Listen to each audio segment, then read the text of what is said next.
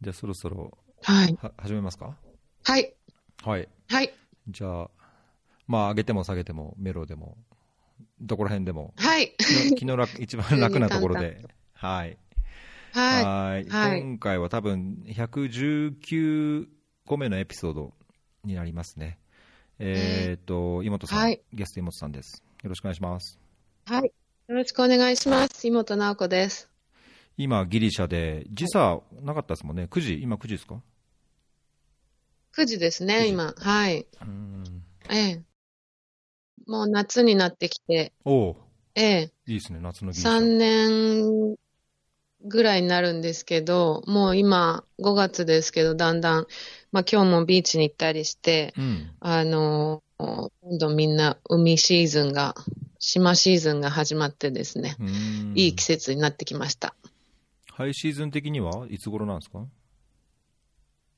今から始まって、まあ、9月末とか、おー10月頭ぐらい。までなんで。おおそうですね。うん。いい国ですね。うん。ええ。もう何年目ですか？ギリシャ。もうすぐ3年に、3な年。今年の夏で3年になるところで、ええ。うん本当あっという間に過ぎてしまって、でも本当にもう今まで住んできた国がひどい、ひどいって言ったら失礼ですけど、大変な国だったので、まあ住めば都で、その時は大変だと思ってなかったんですけど、うん。ここに来てみたらもう本当に楽で楽で、あのーすごくもう幸せで、なんかくじ引き引いたみ、なんかね、宝くじ引いたみたいな気分で、ええ、これでユニセフの仕事してられるなんてすごくラッキーだなと思って、思っていたらもう3年ぐらいになっちゃうんですけど。うんはい。あれですね、思い返すと、僕が妹さんに会ったのは、2004年か5年ぐらいですかね、シエラレオネって言ってた時ってどれ、4年、5年ぐらいですよね。シエラレオネが2004、5ですね。そうですよね。はい。それでなんか一時帰国された時に、確か JICA 本部で、なんかミ、ミーティングがありましたよね、なんか。うんそうそうそう、シエラレオネのなんか支援を始めるのにあたって、どうするかみたいのを、ええ。水のやつですよね。そうですね、あのプロジェクト。カンビア県だったかな、北の方でしたかね、ちょっと。ええ。うんはいはい、水道作ったりして、そうそうそうそれで、あの時は、その水、水道を作る時にどうやって平和構築の考えをうんちゃんとこう入れていくかっていう話だったと思います。そうでしたね。ええもうだいぶ15年も前です忘れ。てますけど。それからもうだいぶ時間経ちましたけど、その後、妹さんは、ええあれでしたっけ ?JICA のあれ終わって、留学して、で、そこからユニセフに行っいや、留学は前ですね。その前に終わってたんでしたっけ？で、留留学終わってました。うん。で、留学終わってからインターンでガーナ行って、で、ガーナのインターン、JICA のインターンとして、あのーなんか、やることなくて図書館の整理とかしてたんですけど、図書室の、図書室の整理とかしていたら、あの、なんかその専門家の方が倒れられて、うん。そこにこう、行ってみたらっていうふうに言われて、て。うんあの、行かせていただいてから、あの、どんどんどんどんすごくいい仕事をさせていただいて、で、ガーナ終わってすぐシェラレオネの平和構築の仕事をいただいて、うんえーその後すぐルワンダに行かせていただいて、ルワンダ終わってから、えーユニセフに、えー JPO に合格して、JPO でスリランカに3年行き、えーそれからハイチに3年行うんき、その後フィリピン、フィリピン半年、うんマリ2年の後、今、ギリシャもうすぐ3年っていうとこですね。おーはだいぶあちこち渡り歩いてますね。行ってきましたね、今考えると。ねえ、トントンと。うん。はい。トントンと、どう、あの、もともとね、あの、ご存知の方よくご存知な、その、競泳の選手で、スイマーでしたけど、なんかその、はい。スポーツからはい。開発に、こう、舵を切るというか、関心を持ち始めたり、そこにこう仕事していこうと思ったような、なんか具体的なきっかけみたいなのってあるんですか？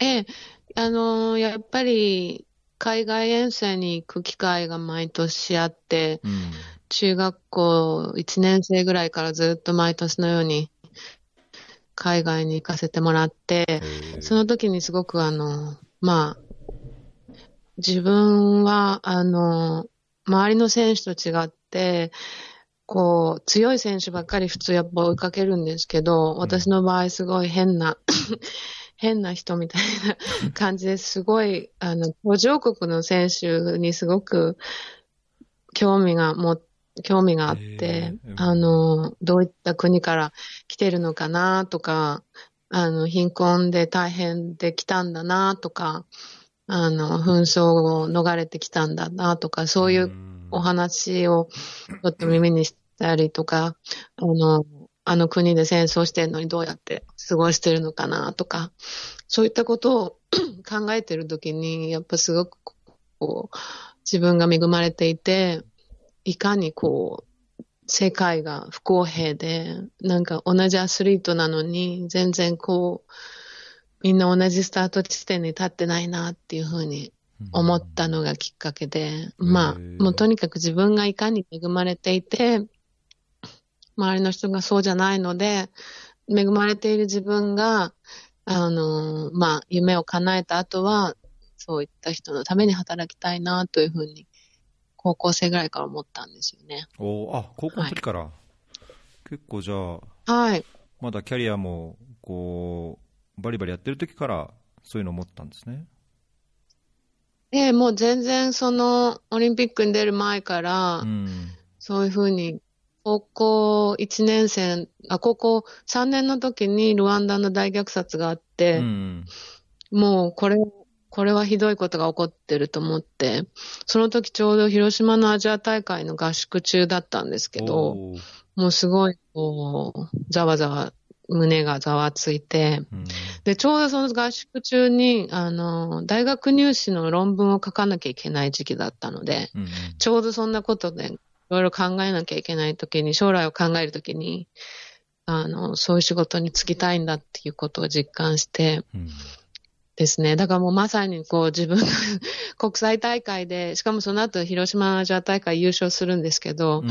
その後だ、もうそういうふうにすごい、い もうたくさん泳いで、たくさん練習してるうちにも、なんかそういうことを考えているっていう、すごい変なアスリートだったんですよね。ねえ、いや、なんか勝手な先入観ですけど、アスリートってやっぱりその気持ちの持ってき方とか、ねえ、その体調管理だけじゃなくて、そのメンタルな面でも、すごいこう、うん追い込み追い込み派なのか、こうのんびり派なのか、いろいろサッカーでも話聞きますけど、その中で 国際協力の話考えを、ルワンダの話を考えて、悶々と泳いでるっていう。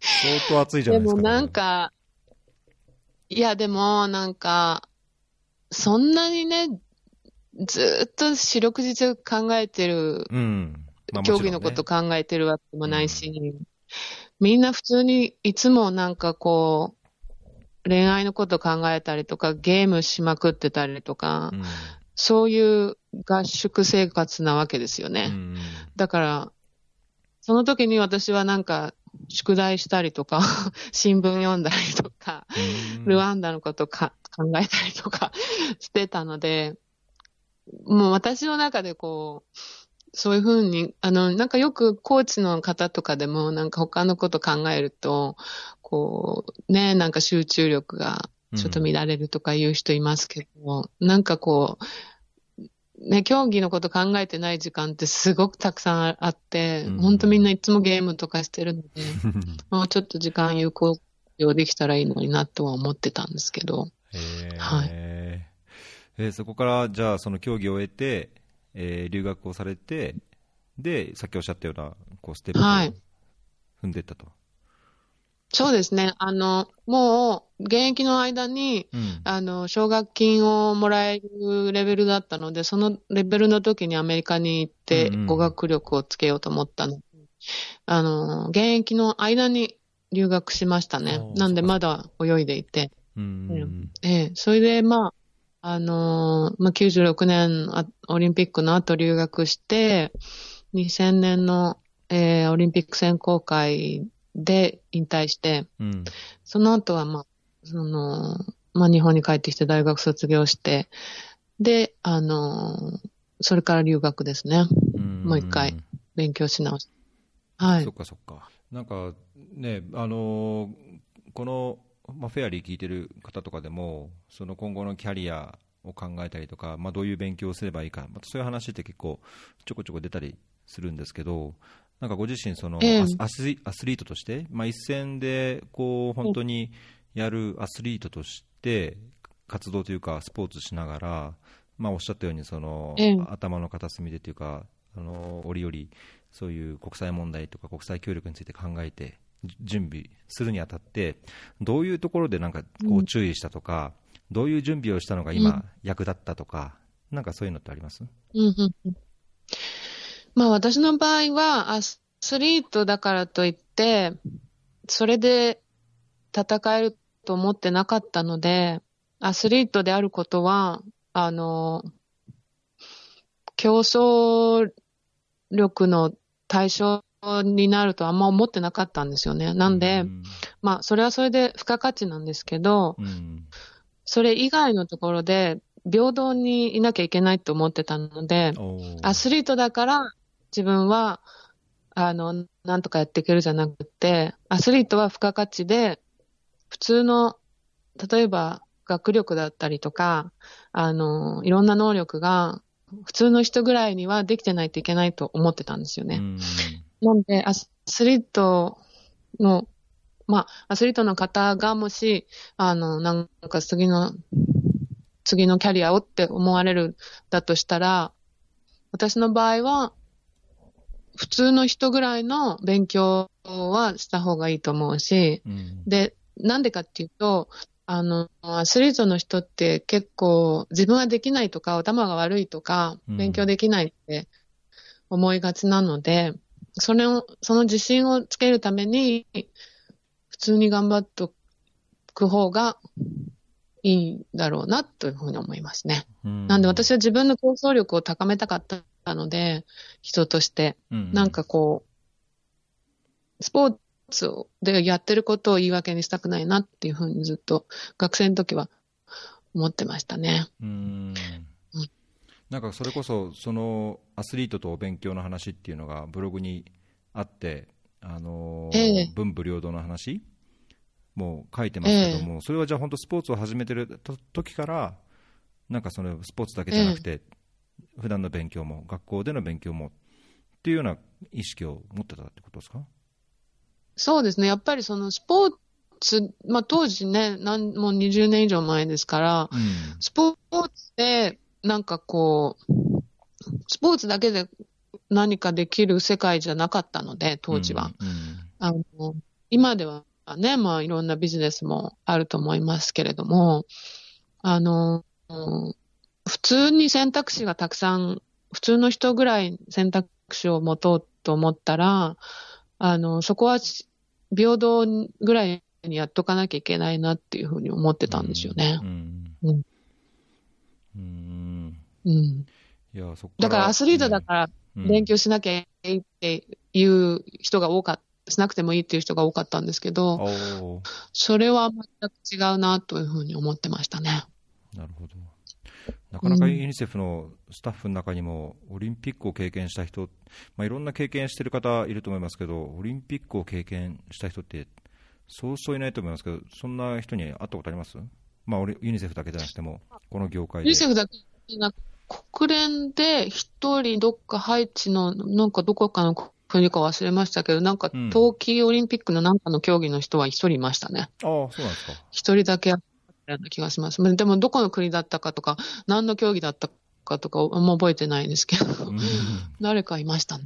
へえいやまあそれだけやっぱりねこう世界としてはすごいまた違った、まあ、スポーツに関わっててそういうスポーツのメディアとかスポーツ業界にっていうのは、まあ、もちろんあるでしょうけどもう180度というかな何度何度ぐらいなのか分かんないけどだいぶ方向はうんこう、ね違うまだ話聞いてると必ずしもねそこまで違うわけじゃないでしょうがまあ、なかなかそういう人は少なそうですよね。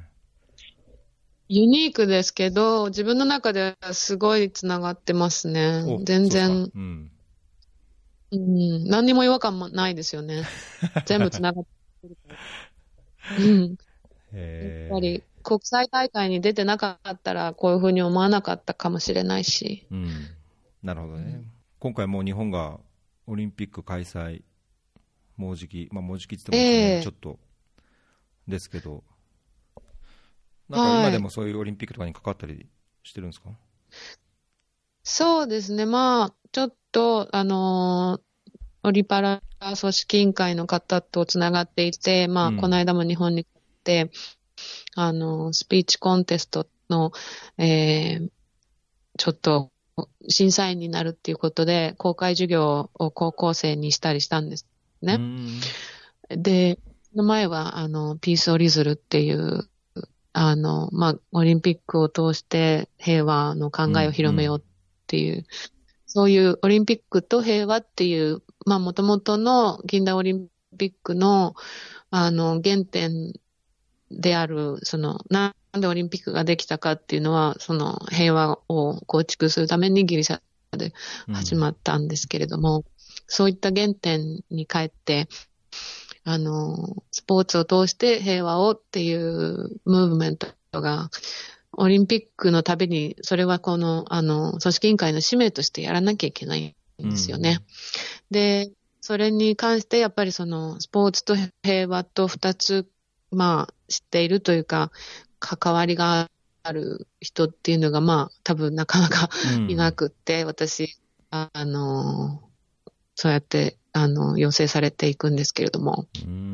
なかなかやっぱり難しいトピックで、あの、もうスポーツと平和ってあんまりつながらないんですよね。普通普通に考えて。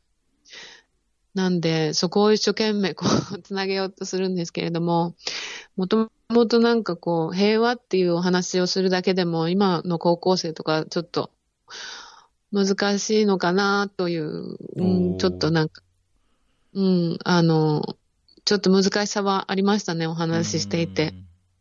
うん。ちょっと今の若者がどういうことを考えてるのか、あんまりちょっとわからないのもあるし、多分ちゃんと考えてくれてる子はいっぱいいるんだろうなとは思いますけれどもね。う。ん。そうですね、まあ、なんかやっぱり最近は高校、まあ、大学生になる前からそういうボランティアに行ってみたりとか、ね、海外のそういう貧困国に行ってなんか自分の目で現場を見たりとかっていう人はやっぱ昔よりはすごい目にするんで、まあ、そういう意識を持ってる方もね子供あの高校生とか若い方もいっぱいいるとは思いますけどね。そうですかね。うんまあ、相対的にどんだけ今も昔、わかんないけど、そう。今も昔もやっぱ少数ですよね。うん我々のような人っていうのは。ねえ。なんでこう、この業界に入るんだろうって私も興味深いですけど、うん。高橋さんはなんで入ったんですか？僕いや僕、まあ、何回か以前話してるんですけど僕は基本的に消去法に近くてあんまりこう鼻のある話じゃないんですけどもともとサラリーマンってなりたくなかった仕事したくなかったんですよ。で仕事したくなくて、でだけど海外にはずっと興味があってなんか海外に行きたい、まあ、外に出て日本の外でなんかいろいろ働いたりしたいっていうのはずっと高校ぐらいから思っててで仕事したくないけど海外行きたい、まあ、食っていかなきゃいけない。どうしよっかな。ああなんか国際協力って全部それに合うなみたいな、でかつ何かこうやりがいというか何かいいもの、まあ、社会の問題なのか、人のためなのかその何かをより良くするっていうのがなんか自分のこう原動力になるなっていう感じがしたので、だったら国際協力にすっかなみたいな 感じでしたね。うんまあ、でもね、無難な、ね、無難っすかね考えですよね。無難ですかね。いやいや、全然すごいスンツトンとくるお話だと思います。あそうですか私も多お分ー、してなかったらそういう風になってたのかなと思うけども。うんうん。でもまあね、マイノリティですよね。とは言っても。そうですね、確かにね、まだまだ、まだまだというかね、世界にだから世界に出ると、やっぱり、まあ、国連でもいろんな国の人がそう、ね、スタッフになったり、その仕事をこういうのキャリアにしていきたいっていう人もいいるわけだし、なんかもう少しうん。メジャーになってというか、ね、こう身近なう感じにん。なってもいいなとは、なんとなく思うんうですけど。ん。でもやっぱりあのーあれですよね。あのー安定性がないですからねそこが一番ネックです。確かにね。うん。特に男の人は難しいのかなと、なんか、私も。そうね。家族がいてとか、収入を考えてとか、まあそうですね。うん。女性の方がなんかフットワーク軽いですね。うん多分まあ、だけどその、まあ、ちょっと仕事に近い話ですけど、あのもともとそういう平和構築のような仕事もしつつ、今は教育の分野で仕事をされてるんですか？そうですね。2000、まあ、とは言っても2004年のシエラレオネからずっと教育が中心ではありますね。そうだったんですね。うんええ。で、まあ、シエラレオネの時は教育をやりつつ、他の分野もたくさんやって、うんうんうん平和構築っていうクロスクロスカッティングだったので、で、ルワンダもそうですけども、ルワンダもやっぱり理数化教育とか、うんああの、状態兵士の職業訓練とかっていう、ちょっと教育に関わった仕事がつながっていくうちに、あの、シェラレオネ、あ、じゃないや、スリランカに、あの、JPO に受かった時にマッチングができて、うん。あの、教育に、で、そこから教育に特化するようになったので、うん。あの、まあ、最初は自分は、まあ、当時はね、システムが違って、先に受かってからマッチングだったので、あの、最初は、あの、平和構築の専門っていうのは変な、そういう専門は国連にはないわけで、うん。あの、おそらく自分は、その子供の保護の方に行くのかなって、なんとなくうんうんうん。思ってたんですけど、ええ、でもユニセフから紹介されたのが教育だったので、すごへく、ーその時の運はすごくありがたかったですね。なるほど。今はじゃあうん。JPO の,、のその選考のあり方も違うんですか？JPO 今、ここ最近はポストがあって、その、うんそこに合う人たちを選んでるんだと思います。ああ、なるほど。ええそうじゃないと、うん。ああの、まあ、その、ジェネラルに競争力た高い人を選んでから、うん。マッチングするよりも、生き残りがおそらく、そこのポストに入って、そこから、それに合うキャリアがある人から、そこのポストからどんどん、こう、上に上がってもらうっていう感じなので、なるほどね。あの、うん。やり、よ、割とね、すごく、専門性はもう、ね、決まってないといけないんだと思いますねう。ん。そうか、そうか。その JPO 入ってから、まあ、ユニセフですけど、どうですか、僕もええユニセフ働き始めて、ちょうどそろそろ1年ぐらいはあ、なんですけど、ええ。まあ、僕も次のこと考えなきゃいけないしな、みたいな感じですけど、これまでトントントンと進んできた感じですか、そうですね。やっぱり JPO からうん。次に上がるときが一番しんどくて、まあ、ちょっとその、まあ、スリランカからハイチに、ハイチのポストを得るまで、ハイチは P3 ですけど、うんそこに上がるのは、やっぱり、精神的にすごくしんどかったですね。なんかこう、JPO で当時2年半とかやって、まだなんかこう、自分が一人前に慣れてないような気がしてしまって、まうん。あそれは多分日本人だからそう思うんですけれどうん。も、あの、うんどうしようっていうふうに、この今のままでなんか P3 のポストに、あの、ちゃんと実力で取れるような実力はまだついてないんじゃないかななんて思って、うんすごく、そこのなんか葛藤がすごいしんどかったですね。うん。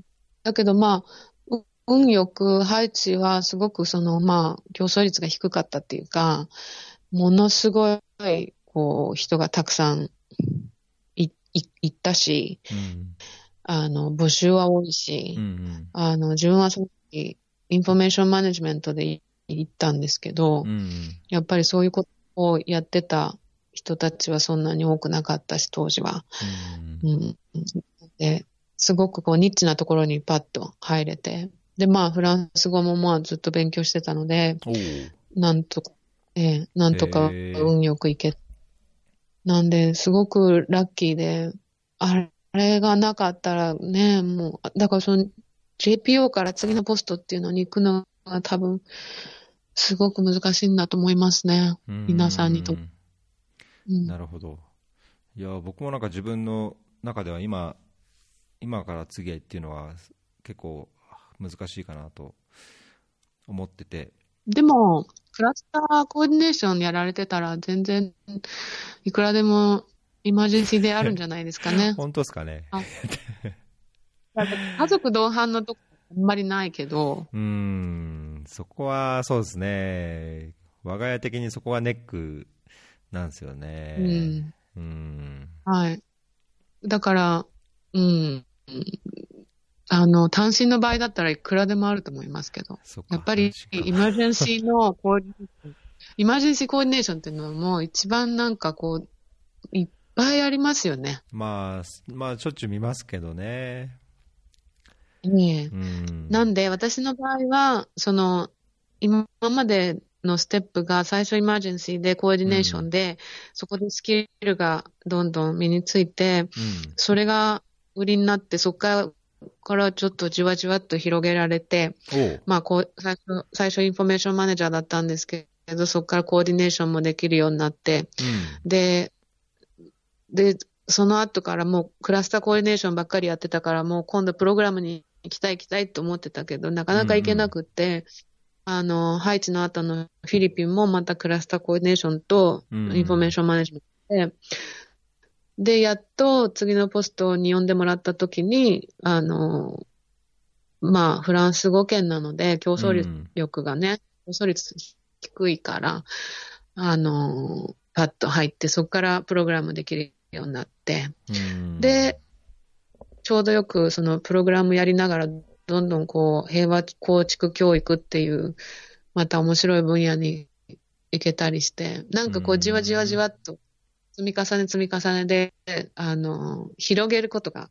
ね、自分のポートフォリオがどんどん広がって、うんそれでまた次に次に行きたい方向にどんどんどんどん転がっていけるようになったって感じですかね。なるほど。うんそこはなんかすごい、だから、道のりが、うんうん、道のりがすごいこう、あのー寄り道がす、寄り道じゃないけど、回り道、大きかったと思います。おあ、そうですか。だから、スッと入る人いるじゃないですか。うん。確かに。そうじゃなくて、そのなんかこう、下積みはすごい長かったと思います。それで良かったことはたくさんある。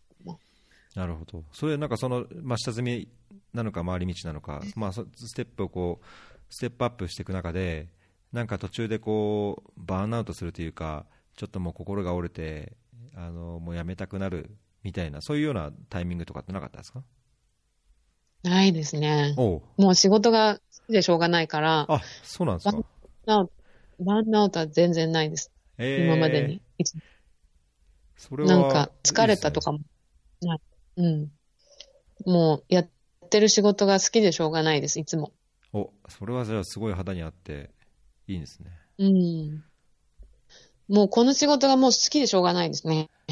他のこと考えられない。ねえ。だいぶ伝わってきました、今ので。うんそんなことないですか？いや、いや、好きですよ。好き。まあ、好きだから続けてるけど、なんかたまに、な、なんでこうな、こうかなっていう、なんかね、歯のため息から、もう、あーみたいになっていくような時は僕はありますね。まあ確かにフラストレーション溜まるときはすっごくたくさん、たくさうんんたくさんありますね。う。んだからといって仕事を辞めようとか、方向性を変えようとかっていうまでは全然いかないと。はないですね。やっぱり、うん、その、大まかな、お大きなところでは好きだから、うん。小さいことは特にそんなに、もうそれは仕事のうちっていう感じですよね。なるほど。うん。いや、あと、やっぱりなんかこう、なんですかね、あの結果が出るまでのしんどさっていうのはありますけど、うん。なんかこう、結果が出た時の大きな喜びっていうのはやっぱりすごく達成感ありますからうんね。確かにね。うん。うん。ですね。いや、今、ちょっとすごいバタバタして、ごたごたしてる時だったんで、気持ちがナイスだから、少し元気もらいました。やっぱりそういう時は、あの、現場に行くといいと思いますよ。ああ、うん確かにね、まあ、ちゃんと自分の目で見るっていうのはね。うん。やっうんぱり、もう会議ばっかりやってて、事務所のば中ばっかりでなんかごちゃごちゃしてるともう嫌になってくるから、そういう時は、えいって、現場出て、うん、め、もの、なんかこう、あ、これがやりたかったんだっていうのを再実感するみたい確かに、いいと思いますね。本当のその、誰のために何をしているのかっていうのをまあ再確認、うん。やっぱできますよね、現場行けばね。うん、そうですね。うん。で、やっぱりその自分の仕事がそこにつながってるっていうのをね、もう一回再認識して、また戻るっていうのが大事だと思いますね。うんうんうんうんいや、それはだいぶ眼蓄ありますね。はい。はい。頑張ってください。がん、ええ、頑張りますよ。頑張りますよ。でもね、また皆さん、うん本当にしんどいことをやってるんですよね、おそらくね。もう、あーってなるようなね。うーん、なんかね、いや、僕の場合はなんかその、なんだろう、まあ、内部とかその身近にあれよりも、政府とのっていうのかな、うそのやっぱ自分の力の及ばないところで、どうしても、なんかこう、進められない、うまく話を通せない壁がうん。国、国柄からいろいろあって、そのうん。まあ、本当にこう何かを届けなきゃいけない、まあ、クラスターなんで、そういう、ね、緊急人道支援で、ここで今何かしなければ、本当に命に関わるっていうのは、何かしようと思っても、なんかこう政府の理不尽なこう政治的な何かでこうブロックされるようなことがたびたびあると、うーんなんか、まあ、無力感にやっぱり感じるりますね。うんうん。それはね、なんか、辛いですね。うん。だからそういう時、あの、もう上の力を使ってゴーンってやってもらうことさえもできない場合は、それでもダメな場合はもうななんか割り切るしかないですようん、うね。ん、うん。そう、それは本当おっしゃる通りだと思います。うん、自分のできることはやったみたいな。うんそう、そうね。そう、できる限りのことをまずやって、まあ、それダメだったら、うんどうしようもないと。うん、しんどいですけどね。一生懸命ここ、志を持ってやってるのにね。そうね。うん。やりきれないっていうか。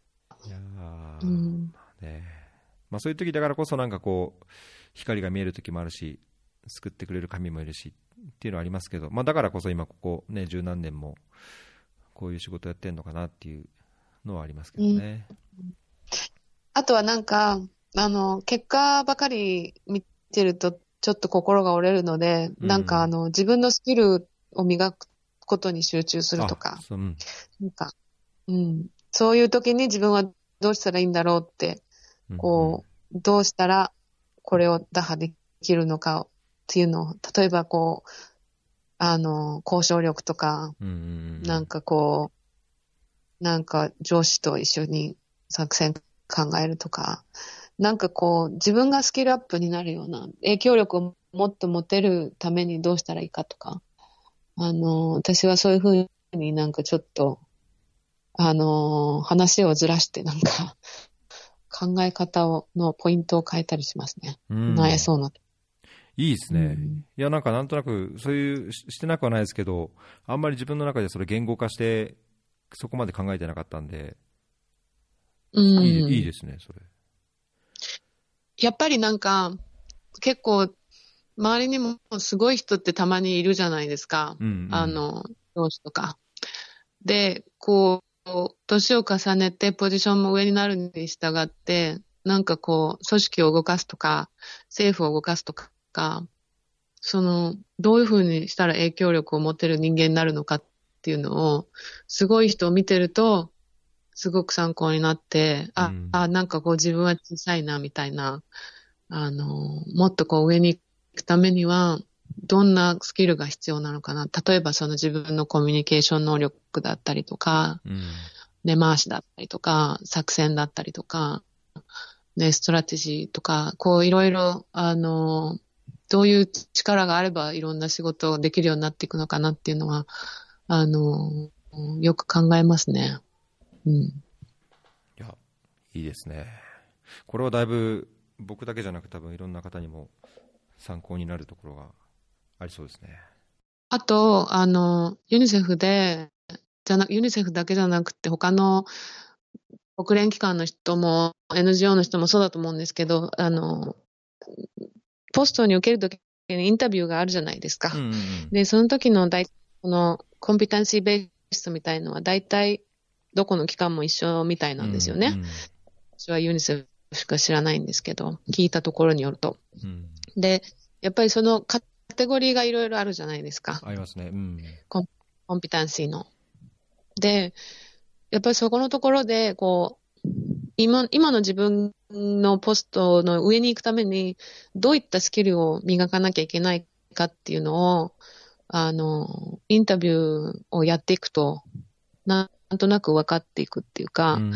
あの、うん、なんかその、うんね、P3 のポストに必要な能力と P4 に必要な能力とまたちょっと違ってくるので、あの、P4 にね、もし行きたいときとか、まあ P5 に行きたいときっていうのは、まあもしくは P2 から P3 でもいいんですけど、うん。そのどういったスキルがなくちゃいけなくって、自分がそのスキルにかなった経験があるかどうか、でない場合はその経験をこう、一生懸命探していくっていう、そういう自分のマッチング、スキルをマッチングさせるっていうことは、日々、あの、意識ししてるといいと思います。確かになるほど。それはなんかもともとそういう考えだったんですか？なんかこの10年ぐらいでその。やっぱりインタ、うん、インタビューどんどん練習してるうちに練習っていうか、インタビューがあると、そのために準備するので、うん、うんやっていくうちになんかこう、自分の頭の中でカテゴリーができてくるんですよね。確かにね。うん。スキルのカテゴリーが。で、それを普通の仕事をやってるうちに、あ、これはこうだ、これはこうだっていうふうに。また、まあ、ロールモデルがいるっていうのもあるんですけど、やっぱりそういう人がいると、あ、この人のここのスキルはすごいなっていうことで、改めて、あ、こういうスキル羨ましいなと思ったりとか、あの、まあ、上に上がっていくにつれて、やっぱり必要とされるので、そこを鍛えられるというか、うんうんうんそういうのは、こう、ストックしていってますね。なるほど。うん。じゃあ結構 PR とかにもそういうの書いて、こうんう、どんどんカバーしていくような、みたいなのもやってるんですか、うん、うん。PR には、PR はあんまりかな。まあ、ちょっと入れたりします。例えば、じゃあ、自分が、あ、あのー、スーパービジョンしてるスタッフがいたら、まあ、そのスーパーバイザリーの能力をつけたいって書くとか。うんで、そのために、あの、どういうふうな、なんか、例えば、まあ、オンラインのトレーニングだったりとかは、うん。私はあんまりややらない方ですけれども、意識して、うん、意識して、やっぱり、まあ、 supervise、supervisee がいるときは、あの、その人たちをコーチングするために、自分がどういうスキルが必要なのかっていうのを考えたりとか、足りないことを考えたりとか、常に自分はちゃんとやってるかなって考えたりとか、うん、あの、まあ、そのスキルアップっていうのはやっぱ考えますね。うんうん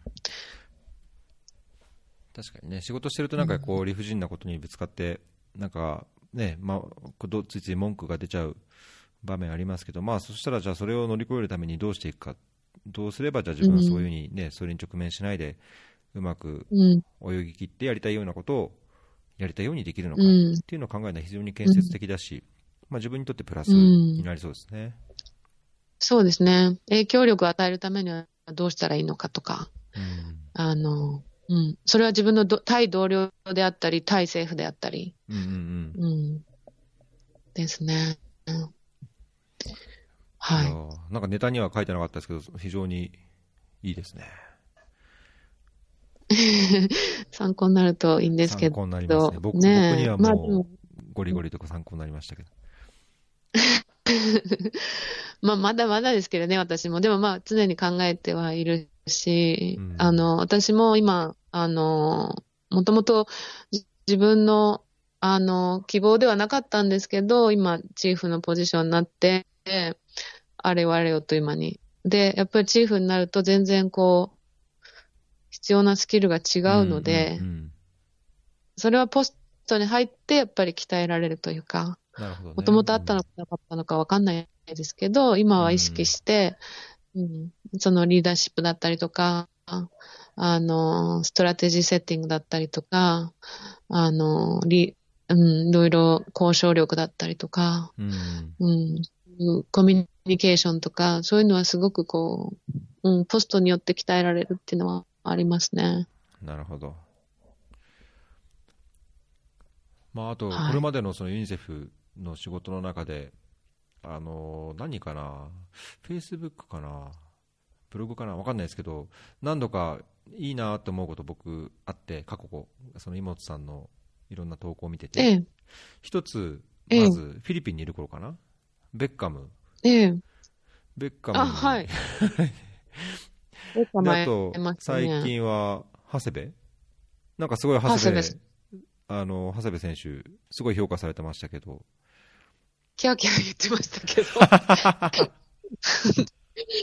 ええあの、ベッカムは、私は、まあ、選手としてね、すごく好きだったので、自分がマンチェスターにいた時にプレーしてたので、あーそっかそっか、うん、やっぱり、私の好きなチームの、自分のチームのスーパーヒーローだから、まさか、なんか一緒に朝ごはん食べたりした、したりして、すごく、ね、あの、今、万有絶不調だね、なんて話を したりして、すごく、あの、ドキドキしましたね。ええー、それ、フいい思いにいる時ですよね、ええええそうですね。もうまさかのね、まさかの。ありえない感じでした。ええで、写真撮ってもらったんですけど、その前にご飯をみんなで食べてて、うん。ちょっとワイン飲んで顔が赤くなっちゃってて、う。んで、で、写真の時間になって一緒にツーショットで写真撮ってもらって、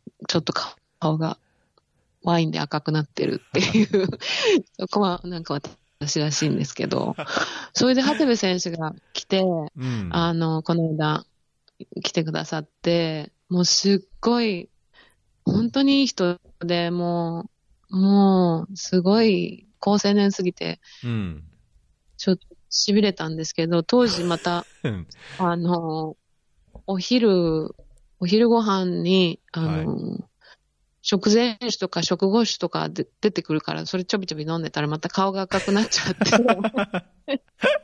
また写真に写ってる自分の顔が赤いっていう、というお決まりの感じなんですけどね。なるほど。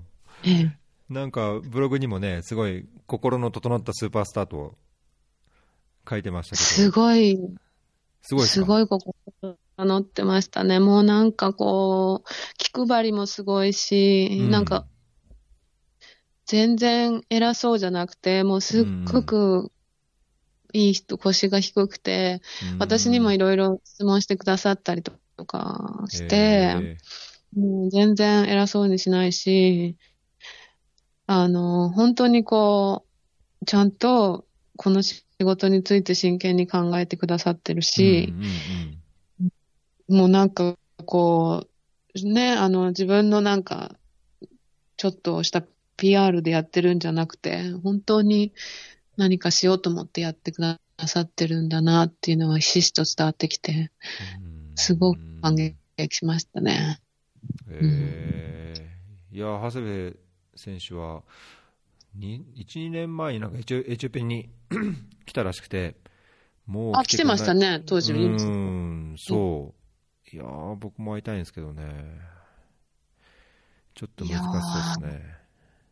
もう2回目っていうのはないですけど、一生懸命この仕事をやってると、そのうち、いいこと、ご褒美で。ご褒美で。いや、なんか先週も、ねあの、大使来てたんですけど、あの、親善大使、 Goodwill Ambassador、インドの女優の方が来られてたんあ、ですけど。プリアンカ。そう。ええ、ええ。ちょっとランチ会にあはバタバタしてて、いや、ランチ会に出れなくて、バタバタしてて、うん、ええ会えなかったです。ええまあね、私あと、リリアン・トゥラムも会いましたしね、ハイチの時ね。ええなんかサッカー、ええいろいろ、サッカーカバーしてますね。サッカー、そ当時メッシも来たんですけど、メッシの時に私ま、まだ赴任してなかったんですよ、ちょうどあららら直前、直、後にうん。赴任して。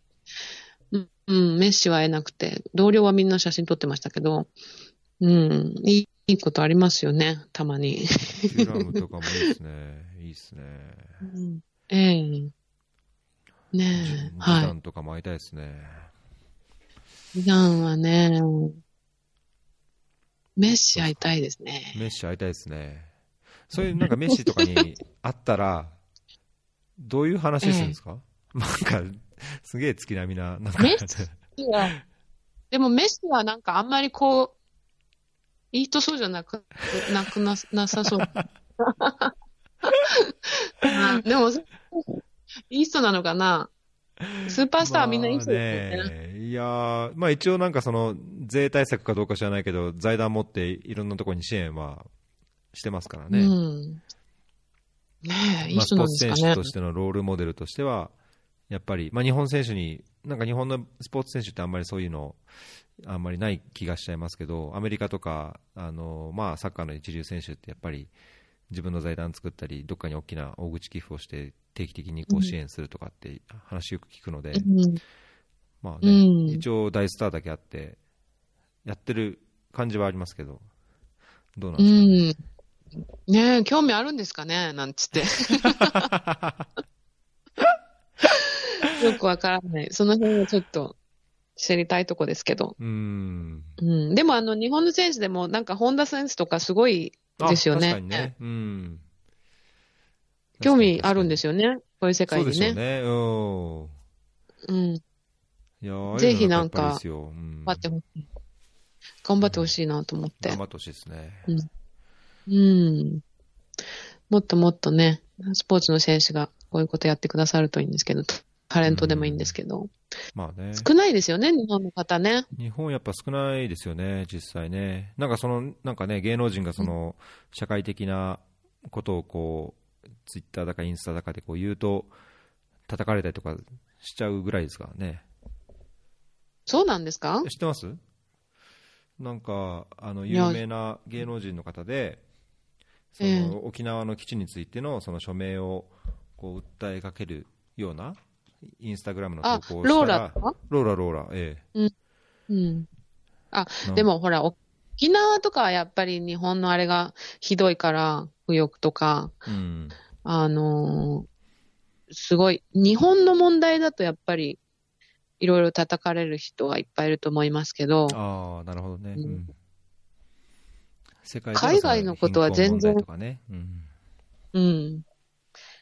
全然考える人いないし、いないって言ったら失礼ですけど、いるんでしょうけど、たくさん。うん、自分が勉強不足ので。でも、例えば、ローラにしても、なんか環境のこととかね、言われたりして、すごい素晴らしいなと思って、うんうんそういうことを、もっと環境の問題のこととか、こう世界的なグローバルなことをね、なんか、もうちょっと広げてもらえる人がいればいいなって思いますけどね。そうですね。まだだからそういう意味じゃ本当、井本さんって、これまでの経験とか、今やってることも含めて、まあ、うんなんか表に立ってというか、それこそ先頭に立って、やってってもおかしくないような感じじゃないですか。言い過ぎ？それは。いやー、私なんか全然もう知名度が全然ないので、裏方ですよ。えそれよりうん。もっと有名な方にやってもらわないと。ああ、そうですかね。いや、うち、僕のパートナー、あの、水泳とか水球やってて、で、う昔シリアに水泳の協力、青年海外協力隊で行ってた経験があるんですけど、ああ、そうなんですか。うんええで、今、あのまあそういう体育会系から、あ保険とか、あの母子保険とか公衆衛生の専門で、ええ今コンサルしたり、あのーまあ、リモートで仕事したりしてるんですけど、もええう、まあ、もちろんですけど、ね、水泳やってたから、井本さんって言ったら、ああ、あの、あの井本さんみたいな。いや、水泳してた人、昔の人ですけど、あの、は、あの、ね、知っていただいてると思うんですけどね。それは すごい少数だと思いますよ、あの、全体。そうですか。全体的に見ると。ええ全然、ね。全然全然、私はそんなに有名じゃないので、もうちょっと、もうちょっと影響力のある方にと思って。ただ、裏方の、本当裏方の仕事はいくらでもやりたいですけどね。まあ、だから本当好きでバリバリとややり続けるっていうのはいいですね。まあ同業者としてというか、こう、まあね、ユニセフなんか本当先輩ですから、こっそりなんかそういろんな情報というか、コツみたいのも、ええ今後教えてもらえれば嬉しいです。ええぜぜひぜひ。やっぱり、あの、生き残りが大変みたいなので、うん。あの、ね、私のなんかの参考になるお話があれば、いくらでもこう、そういうことを必要としてる人にはお話ししたいなっていうのはいつも思いますけどねう。んなんかあれですか、今回もそのオリパラの関係で日本帰ったっておっしゃってましたけど、日本帰ると、ええそのまあ、大学に呼ばれてお話しするとか、どっかの団体や組織に呼ばれて話をするとか、そういうのもちょこちょこやられてます、えーとですね、あんまり講師としてお話しするのは知り合いの学校とかで、ああなんですけど、あんまりこう、いや、帰りますよっていう話もあんましないので、次に帰った時にお願いしますみたいな話はあっても、なんかこう、ちゃんと、わかりました。じゃあ次この時帰りますのでどうですかみたいな方には、具体的にはあんまりやってないんですよね。おやっーてなきゃいけないと思いつつ、あの、自分の、なんか自己 PR があんまりうまくなくて、うんあの、そこはやってなくて、ただあの、日本ユニセフ協会の方にたくさんこう取材申請が来るので、その日本に帰った時に取材をお受けすることは毎回ありますね。たまにこう、もう入りすぎてちょっと休暇なのにってしんどくなったりもするんで。すけど、あの、一応できる限り取材申請はお受けして、あの、まあ、ね、来てくださる、あの、話をっていうふうに言ってくださる方にはお受けするようにしてますね。すごいじゃないですか。いや、まあ、それはずっとそ細々とややってるので、うんあれですけれども。まあ、ね、もし自分の経験が何かのお役に立てるならっていうぐらいで、うんうんもうちょっとね、こうガツガツややった方がいいのかなとは思いますけど、まあ、あんまりね、自分の、自分ではやってた、やってないですね。おー。じゃあそういう時はなんか、あれですね、ぜひスカイプつなぎますんで、ここで、ここでこうガツガツといろんな人経験と知見 知見を共有してもらって、ガツガツね、あんまガツガツタイプじゃないんですよね、実はね。でも。メロな感じで。みんなガツガツな感じなのかなって想像されてると思うんですけど、実はけ実は結構ね、ゆるくやってるんで、自分の中では。とか言ってね、紛争地に行ったりしてるので、ゆるいわけじゃないんですけど。そこのギャップがあれですね、なんか、ほんわかとのんびりやってるようだけども、ええね、だから仕事になれば、こうガツガツとゴリゴリとというか、戦まあやっ。てますけどね。うん。やってますけど、自分の中では普通にやってるので、うんもしかしてガツガツが普通かもしれないです。うん。ねえ肩の力抜いていかないともうね、やっぱり40超えてからあんまりガツガツやってもしんどいんで。うん。はいだけどぜひこれお願いしますよ。あのー聞いていただきたいのもありますけど、あのえぜひ、そのいろんな経験と考えと、は何かはい。日々の出来事から、まあブログに書く延長みたいな、なんか僕このええ。前そのモスクワのやつとか、モスクワの話とかへえとか思ったし、ええモスクワ、すごいかったですね。まあ、なんかね、あの、思ったより綺麗だったんですけど、残念ながら、その、なんか、軍隊のパレードで、あの、広場に、赤の広場に入れなかったんですけど。無事、ビザ取って行けたんですか？帰りは。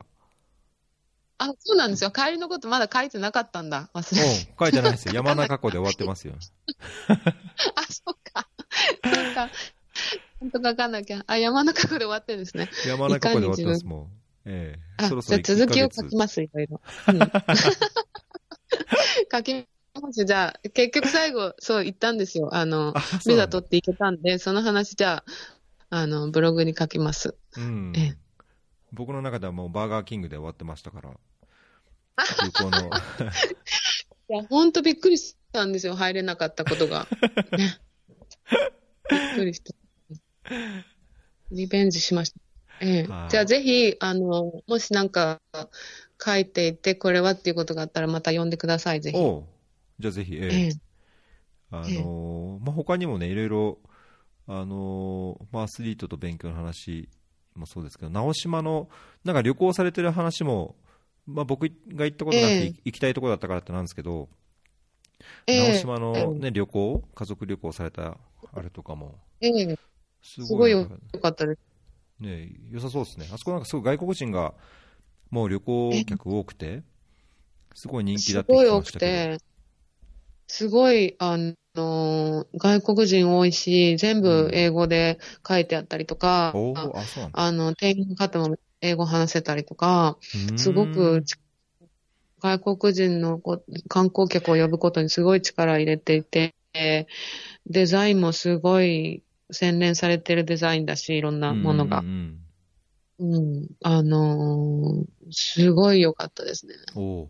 なんかそのその、おすすめスポットあの、ええだから、ただの田舎だだけじゃなくて、ただの田舎だけでもすごい魅力がたくさんあると思うんですけどね。うんうんうんあの、外国人にとっては。なんか、ふその辺不便な方がよっぽど、あの、もっといろいろ日本について学べたりしてうんいいとも思うんですけど、あの、ちゃんとこう、英語がね、通じたりっていうことは、やっぱり行きやすいと思うし、で、なおかつ、こう、いろんなデザインとか、インテリアとか、うん、すごい洗練されてると、こう、調和がいいですよね。あの、古いデザインそ、古い、うん、伝統と、すごい近代的なデザインとおしゃれなことが混じって、うん、すごくいい調和でしたね。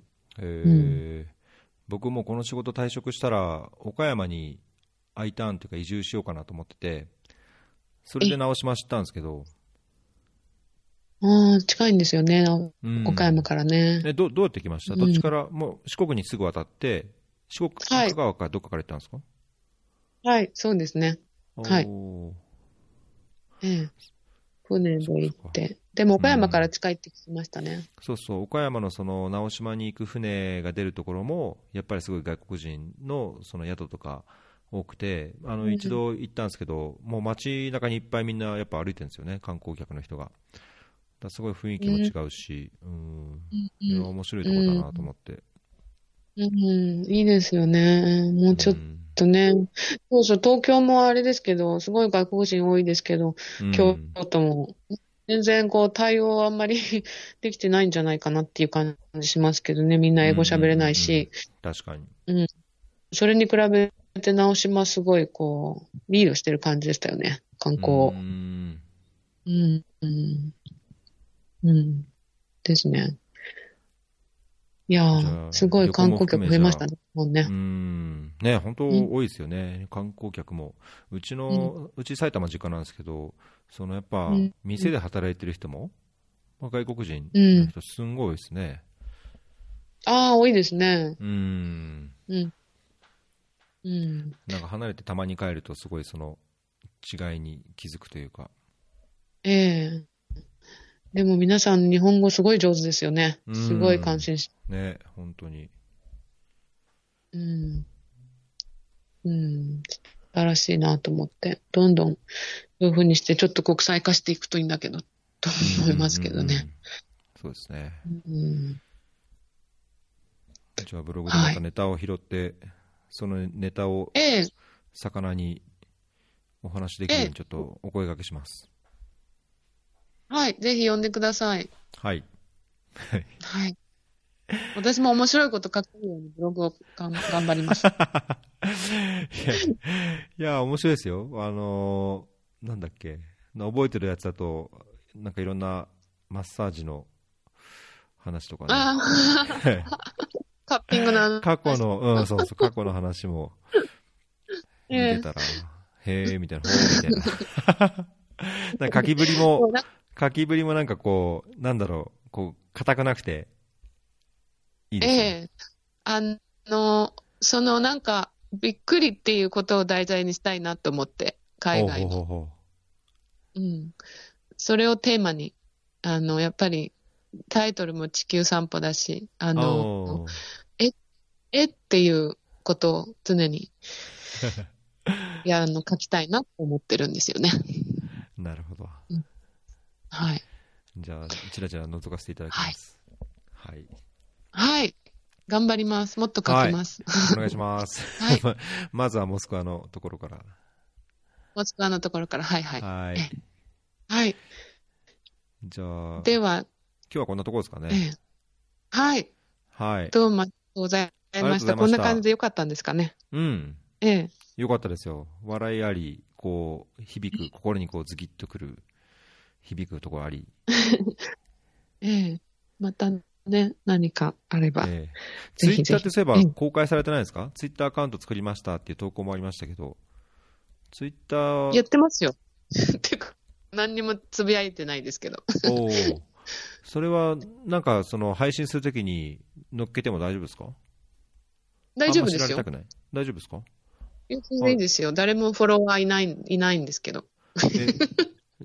え なんかこっそり名前で検索したんですけど全然出てこなくて、なんか本当にプライベートでやってんのかなと思って。やってないですよ。私お、ハンドル名も知らないもん、自分で。ちょっと待ってください。自分で開けるんですか、それ。もえーだって、もう、読むだけで、自分の発信はない。あ、なおこいもっていう名前です。う、なおこいもですね。全部小文字、小文字かなんかですかね。なおこいも。フォロワー5人ですけど。あ、いいですね。ちょっとじゃあ、お願いします。ええ一応配信の時に、あの、えっと、結構フフォローしてくれる人もいるので、あ、あった。あ、本当だ。6人になりました。あ、よかった。よかった。増えた。全然、読んでるしかないんで、自分の発信のツールではないです。ああ、フェイスブックって友達以外に公開してないですよね、だってね、普通は。Facebook もしてないし、Instagram もしてないし、そうですよね。これは公開ですけど何にも発信してないし、うん、いかに自分が発信しない人なのかっていう。ブログだけですね。ブログは一応公開としてね12年続けてるんで、すごいですね。うん1ヶ。月おきですけど、いやー、立派です。素晴らしい。そんだけ続ける。1ヶ月、いや、1ヶ月おきですからね、そんなに難しくないです。いやー、1ヶ月経って月に1回思い立って書くのも、やっぱ腰重くなるなると思いますよ。まあでも書くことは好きなんですよね、もともとね。あの、あ日本語で書くことは。うーん。ええ。そっかそっかそっか。はい。じゃあちょっと話す方、あ話す方も、ワイン飲みながらでええこん、な感じでまたお願いします。はい、ぜひ。あのね、あの、聞かれるとことは好きなんですけど、自分で発信することあんまり、あの、と得意じゃないんでしょうね、おそらく。お、じゃあなんかどんどん突っ込みますよ。あれはこれはみたいな。ええ。ええ、はい。ぜひぜひ。はい。お願いします。えっ、と、じゃあ今回、えっ、と、井本さんゲストでした。どうもありがとうございました。どうもありがとうございました。